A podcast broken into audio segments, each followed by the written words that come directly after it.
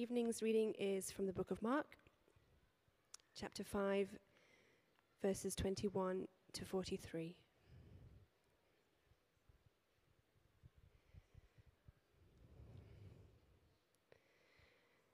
When Jesus had again crossed over by boat to the other side of the lake, a large crowd gathered around him while he was by the lake. Then one of the synagogue leaders, named Jairus, came, and when he saw Jesus, he fell at his feet. He pleaded earnestly with him My little daughter is dying. Please come and put your hands on her so that she will be healed and live. So Jesus went with him. A large crowd followed and pressed around him. And a woman was there who had been subject to bleeding for 12 years. She had suffered a great deal under the care of many doctors and had spent all she had, yet instead of getting better, she grew worse. When she heard about Jesus, she came up behind him in the crowd and touched his cloak, because she thought, if I just touch his clothes, I will be healed. Immediately her bleeding stopped, and she felt in her body that she was freed from her suffering. At once, Jesus realized that power had gone out from him. He turned around in the crowd and asked, Who touched my clothes? You see the people crowding against you, his disciples answered, and yet you can ask, Who touched me? But Jesus kept looking around to see who had done it. Then the woman, knowing what had happened to her, came and fell at his feet, and trembling with fear, told him the whole truth.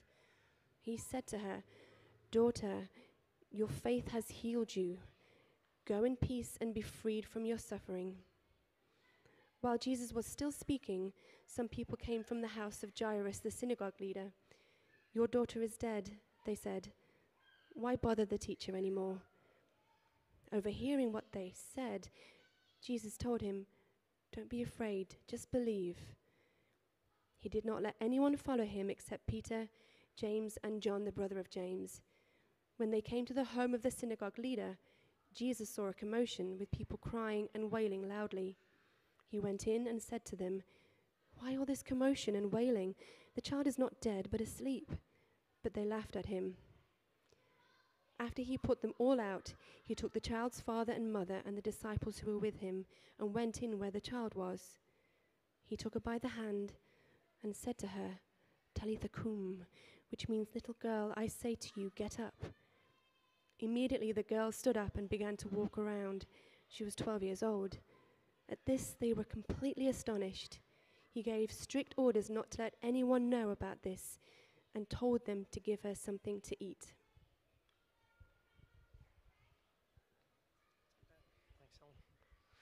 Thanks, Helen. G'day, everyone. It was complete silence at five when I said hello. It's fine. I like you guys better anyway. Um, tonight, we're looking at a pretty cool passage. Keep it open in front of you. I'm going to pray and then we're going to get started. Heavenly Father, we thank you for bringing us here tonight. For whatever reason, we're here tonight. Here we are and we're about to feed on your word together. What a great and glorious privilege it is to do that, Lord. And we pray that as we do feed on your word, that you would nourish us in all the ways that we need to be nourished. Amen. Tonight we're thinking about interruptions. Interruptions. I wonder how you go with being interrupted. I was actually in the middle of writing the introduction for tonight's sermon this week, and uh, I was interrupted by a call from Belle, my wife, and she called me to, to tell me that uh, our youngest son had just tested positive for COVID. That was a bit of an interruption. I uh, had to leave work basically immediately. We then had to go and pick up our two boys who were at school at the time, and then we all got to go and take PCR tests. So, my introduction about interruptions was actually interrupted. God's got to have a sense of humor, right? And if you're sitting there wondering how I can be up here tonight, given the RAT result, it actually turned out to be a false positive. So it was only uh, six hours in isolation. We were lucky. But I wonder, how do you deal with interruptions, be they COVID related or otherwise? Are you good at kind of rolling with them? Or do they make you really frustrated sometimes? Generally speaking, like none of us enjoy having our plans interrupted. But interruptions never seem to faze Jesus. There are actually a couple going on for him in our passage tonight, and he's not worried about any of them, which is a bit surprising when you think about it. For a man on a mission, the kind of mission that he was on, you would think that he would get a little more rattled when there are disruptions and distractions. But he doesn't. In tonight's passage, Jesus returns to Galilee by boat, and basically, as he comes ashore, he just gets mobbed by a crowd and they follow him everywhere. Like, I don't know how the guy got anything done with, with, with a crowd like that basically following his every mood. It must have been frustrating. Whatever he had planned for that day, though, we don't know what it was, whatever it was, it gets interrupted by a man, named Jairus. Now, Jairus was a big shot leader at the local synagogue and he pushes his way through the crowd. Maybe the, the crowd actually parted for him because of how important that he was. And he comes and he falls at Jesus' feet and he begs for his help. His 12 year old daughter was deathly ill with fever. She was, she was on a deathbed, basically, in a critical condition. Verse 24, what happened? So Jesus went with him, we're told. Now, that is, that is so simple, we'd be tempted to just skip right past it. But in that moment, Jesus shelves whatever plans he had as he got off the boat that day. And there's no grumbling, there's no excuses, there's no, look, sorry, Jairus, I'd love to, don't have the time today, mate. Jesus makes the time for Jairus. When Belle and I first got married, we we're in that lovely stage at the start where you're just learning all this weird stuff about each other that you never knew. I remember learning that, that she has a no running in public policy. She's happy for me to run, but she refused to. Oh, it's starting to rain? No running. Happy to get wet. Oh, we're going to miss the bus. No running. I'm happy to walk. Now, she heard this this morning and she was like, You need to make it clear I like jogging when I'm dressed for it. But if I'm not dressed for it, I'm not running. That's the rule. Anyway, to this day, she refuses to run. There is one exception, though. We're flying out to Fiji in just a little over a month. You better believe we're making that flight, even if it means she has to run. It's going to be a sight to behold. But when you look at the Gospels, I'm convinced that Jesus had a no running in public policy. So maybe Belle's onto something. Because not once do you ever see Jesus running or rushing or even in a hurry, really. You ever notice that? Jesus never seems to be in a rush. Isn't that interesting? I recently heard of a book written back in the 70s called Three Mile an Hour God by Japanese theologian Kosuke Koyama. And he calls him the three mile an hour God because that's the speed at which we walk. And God's pace is just as slow and unhurried. He walks because he is love, Koyama says, and because love is incompatible with hurry. There's some truth to that, isn't there? Love is kind of incompatible with hurry. For instance, have you ever noticed how difficult it is to listen well when you're in a rush? Like, like it's basically impossible to get all the details. Or have you ever noticed how you're far less likely to notice uh, what's going on in someone else's life or the people around you when you're in a hurry. You just don't even notice what's going on for them. Or it's funny how much less loving and gracious I am behind a wheel when I'm late. you like me? It's because love and hurry don't mix. I wonder if that's part of our problem sometimes. You know, it's not that we don't want to love, it's just that often we're too busy to love well. Many of us are living hurried lives, aren't we? Hurried lives. And we live in a world that values productivity and efficiency almost above anything else. And so, uh, without even realizing it, lots of us actually probably operating without any real margin in our lives. We're just going and going and going and going. And you know, without margin, we're not going to even see the needs that are around us, let alone respond to them in love, because we'll be so wound up in our own stuff, on onto the next thing, on making the most of our time. without any real margin in our lives, we'll actually see the interruptions as frustrations rather than as opportunities to love. I liked what the uh, late author and theologian Eugene Peterson used to do when he lectured at a Bible college. He would leave for his class like 15 to 20 minutes before it, it began, and he did that because he wanted margin to accommodate the many interruptions that he would encounter on his way to class. Like every time he walked around the campus, people would stop him, want to chat, want to get him to sign a book, get him to pray with him, whatever it was. And he actually just wanted, he wanted the margin to be able to stop and, and to listen well and to engage with love and not just be rushed.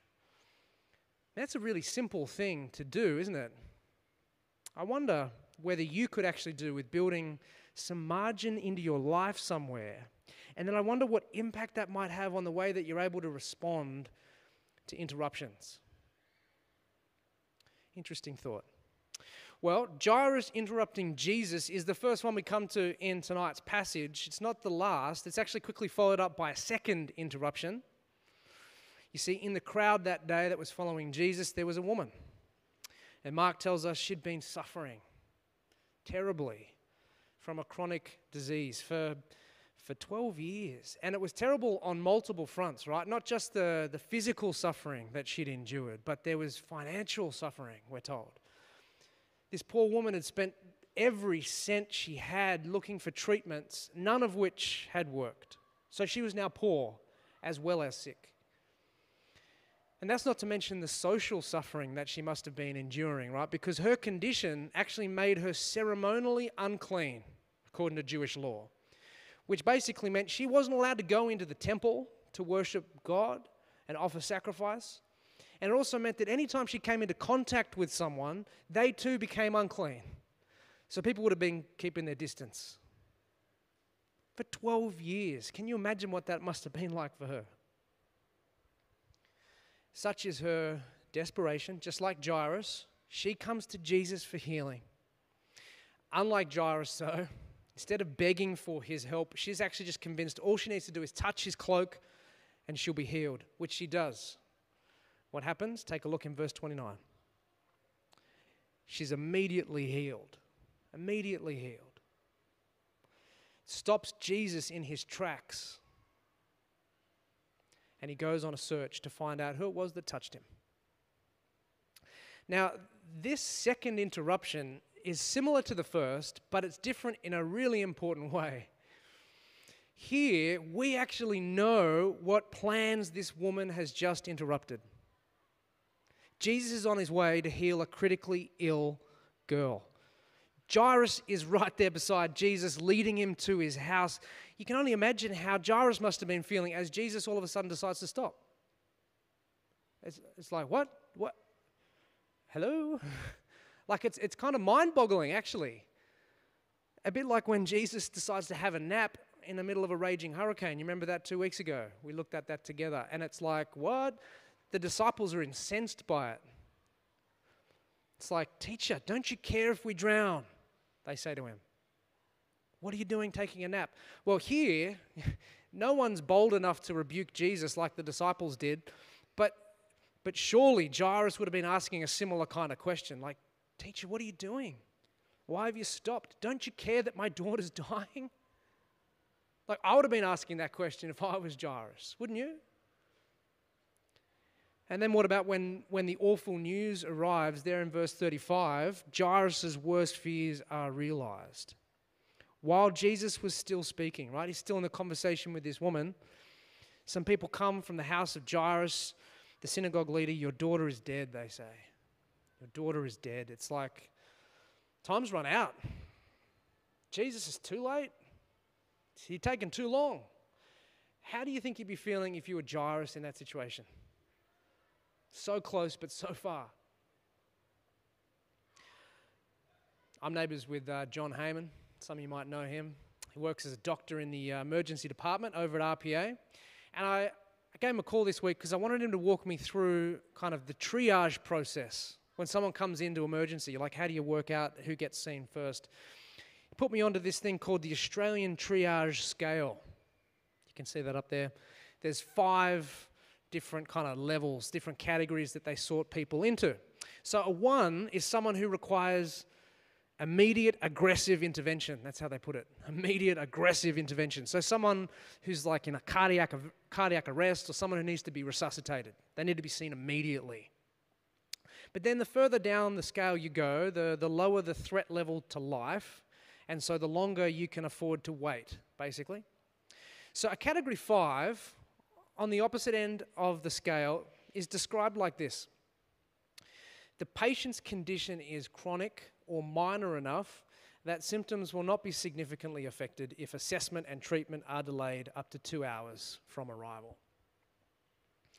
I mean, looking at that scale, like, and in this passage, it's like Jesus has just totally mucked things up, hasn't he? He's got it around backwards, basically. He decides to stop for a woman with a chronic disease. She'd been suffering for 12 years, right? What's an extra hour? What difference is that going to make? She can wait, in other words. She's category five. Instead, Jesus stops for her before attending to Jairus' daughter, who's probably somewhere up there in like one or two. She needed to be seen right now. She's critical. And instead, Jesus attends to the chronic before the critical. And in the time that it takes for him to engage with the woman, the critical becomes fatal. I mean, that'd be considered gross malpractice in today's terms. It's like, what are you doing, Jesus? What are you doing? That is a fascinating turn in this story. and it throws up some interesting things, I think, about, about the way we think about God and His timing. Like, it's interesting. We do not want the three mile an hour God when it comes to our prayers and requests, do we? We don't want the walking God. We want the God that jumps the God that gets right to it, the God that, that's working according to, to, to my timeline rather than His. I mean, I'm sure, I'm sure you've all felt that before at different times and in different ways. We, we all do. And I'm sure there actually might be people here tonight who are feeling that way right now, who are frustrated with God's timing and maybe even starting to get a little angry at the fact that it doesn't seem like God's moving fast enough, or maybe He's not even moving at all, as far as you can tell. If you are feeling like that tonight, know that you're not alone. Like we've all felt that way before. My cousin died in an avalanche when we were 21. Some of you might have heard this story before. But he'd just finished uni and he decided to go work on the ski fields in Canada. And one day while he was out skiing, there was just a freak avalanche triggered on the run that he was on. Search and rescue found his body the next day. We were like brothers. It was the worst moment of my life. For a long time after, I remember just being angry at God and particularly angry at his timing. His timing was terrible. he could have done something, but he didn't, and I couldn't work out why, and I still can't work out why. He let him die, and it didn't make any sense to me. And I wonder if Jairus in that, is in that space too. When he gets the news of, of his daughter's death, it's like, what are you doing, Jesus? Why didn't you care that my daughter was dying? What does Jesus say to him? Take a look in verse 36 with me. Don't be afraid, just believe. Don't be afraid, just believe. Notice how similar that is to what Jesus had said to the disciples after he'd calmed the storm? Very similar. Why are you so afraid? He said to them. Do you still have no faith? Fear and faith. And really, he's saying to both of them, to his disciples back in chapter 4, to Jairus here in chapter 5, he's saying, you, you need to keep clinging to me, even when you don't understand, especially when you don't understand. Don't fear, Cling to me. You see, Jairus and his mates actually, they were missing a big piece of the picture. They didn't know who they were dealing with. Like they knew Jesus had power, obviously, which is why you'd, you'd, go to him and ask for healing. But they didn't really know who he was. Actually, no one there that day knew. Not, not the crowd, not Jairus, not even his disciples. And none of them knew that for Jesus, Raising the dead was no problem at all. No problem at all. In fact, for him, it was as easy as rousing someone from sleep. J- Jesus knew that about himself, but no one else did. And in the absence of their understanding, all they could do was just believe, just as he'd said to them, to cling to him. That was really the only option. And it's actually no different for us. It's no different for us. In those periods of life when God's timing seems terrible, when He's moving at a pace that is not our choosing, or when He allows things to happen or not to happen, and it makes absolutely no sense to us. We can't work out why. In those times, we actually need to do what Jesus tells Jairus to do. Don't be afraid. Just believe. Just believe. Look, I know I know that sounds kind of trite to hear when you're in the middle of your pain. Believe me, I know. And yet it really shouldn't surprise us that that's the answer because it's God we're talking about after all. It's God we're talking about. We don't like his timing. That's fine. But God sits outside of time, doesn't he? We only can see the right now. That's the only perspective we have, the moment that we're in. Well, God sees all the moments, He sees all the implications. So, what is like impossibly complex and really what's unknowable to us about what's going on, it's actually simple and straightforward for Him because He's God. So, when we don't understand, we actually need to realize kind of like Jairus in that space when the news comes in and it's like, what's going on? We too are probably missing a big piece of the picture. That's actually part of what it means for God to be God, right? And we can't put our trust in Him without also putting our trust in His timing. You can't kind of separate those two things out, even though we might like to from time to time. Those two things go hand in hand. And to trust Him is actually to trust that He knows what He's doing even if we don't. Even if we don't, He does. Especially when we don't know. Which, you know, if we're honest, is quite often. Don't be afraid, just believe. Now, fortunately for Jairus, he actually only has to sit in that uncomfortable space for a little while, basically, as long as it takes Jesus to get back to his house.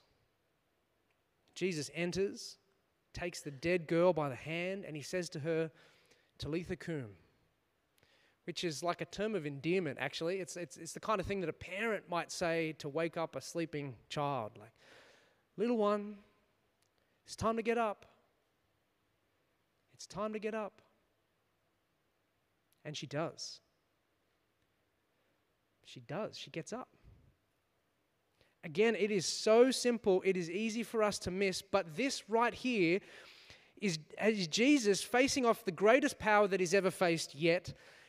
And it doesn't look like it, but it's a far greater force, a far greater force than the furious storm on the Sea of Galilee. It's a far greater force than that legion of demons in the man in the tombs. Because here Jesus is facing down death itself.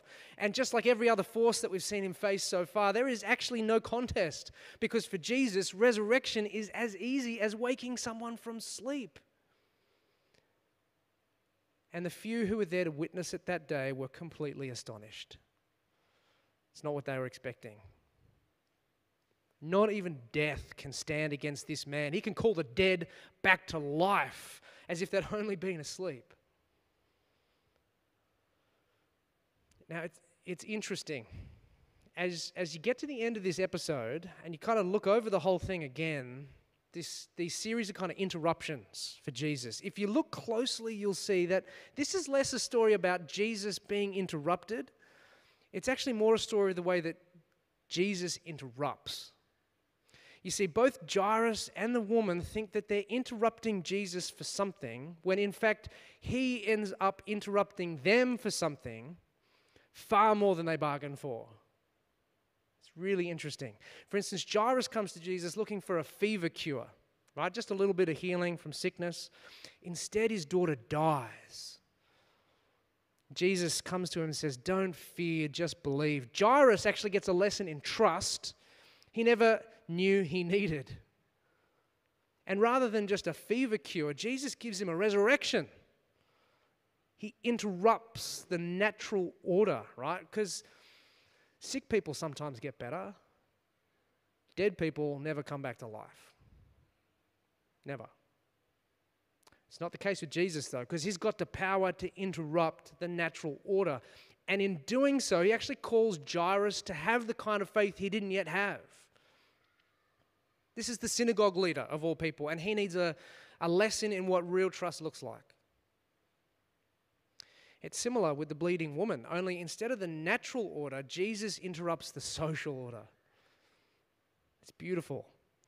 You see, this woman She's got no interest in being noticed. Did you see that? She doesn't want to be noticed. She just she wants the healing without the hubbub.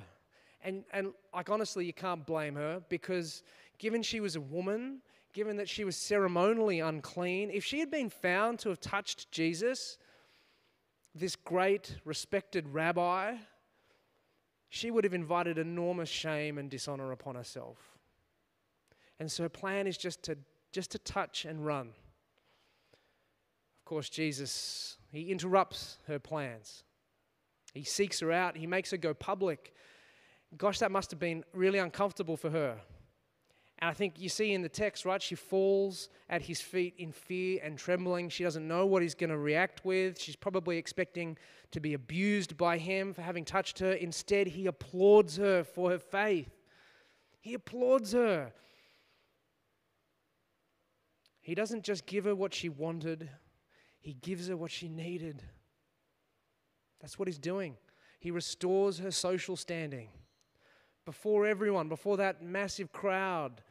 This unnamed, unclean woman, not a cent to her name. Here, Jesus accepts her and he gives her a name. Did you notice that? He calls her daughter. Called daughter by Jesus. It's like, wow. And in that moment, she's restored in every sense, not just physically, but in every sense. She gets not just what she wanted, but what she needed. And, and this is my favorite part Jairus, the wealthy, powerful, big shot leader of the synagogue, Jesus makes him wait for this woman. Scandalous. And, and as Jesus is telling Jairus to just believe, I would not at all be surprised if he's actually pointing at the woman. Believe like her.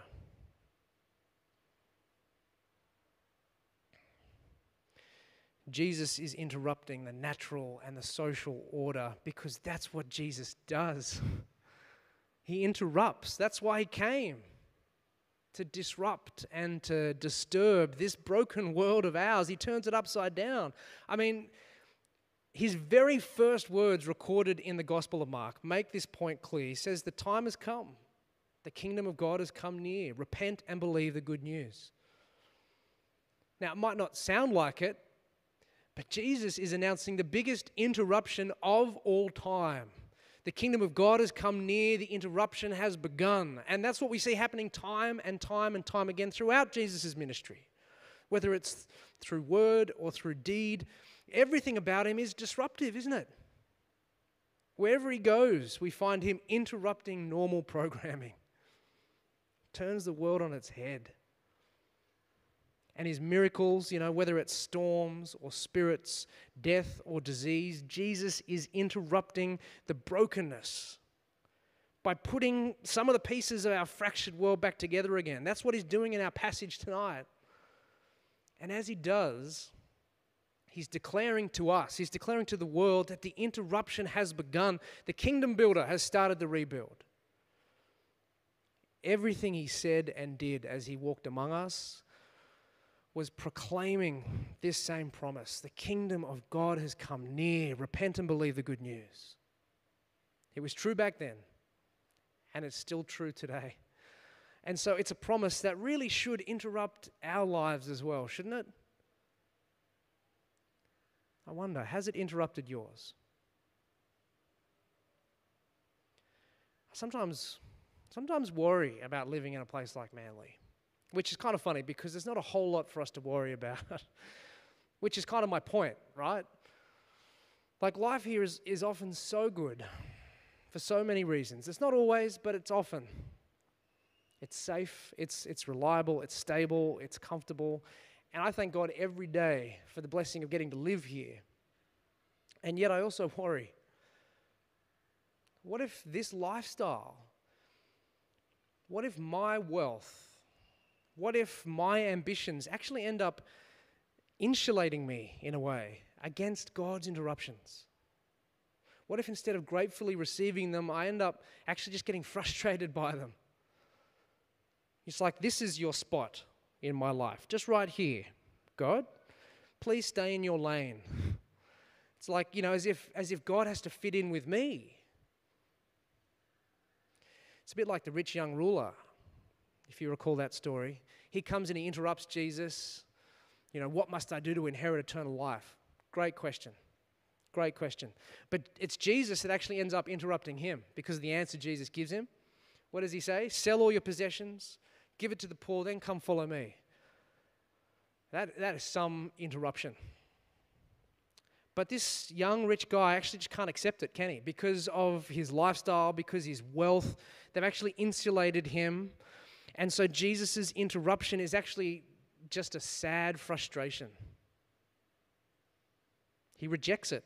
And ironically, actually ends up far poorer because of it. That's the irony of that story. Friends, God doesn't offer to give us what we want, He offers us to give us what we need to open our eyes to the truth, to convict us of all the ways we've mucked up, to offer us forgiveness, and then to work at shaping us into the image of His Son. And that will always involve some kind of interruption, always.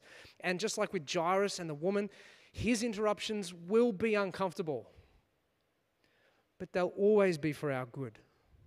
Always. we started asking tonight the question how do you go with interruptions?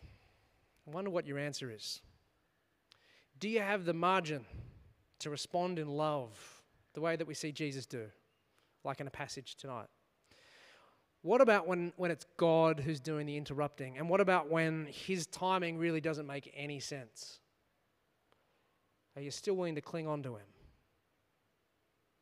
Or perhaps there are areas in your life parts of the way that you're living or approaching your life that you know are actually yet to be interrupted by the lordship of Jesus.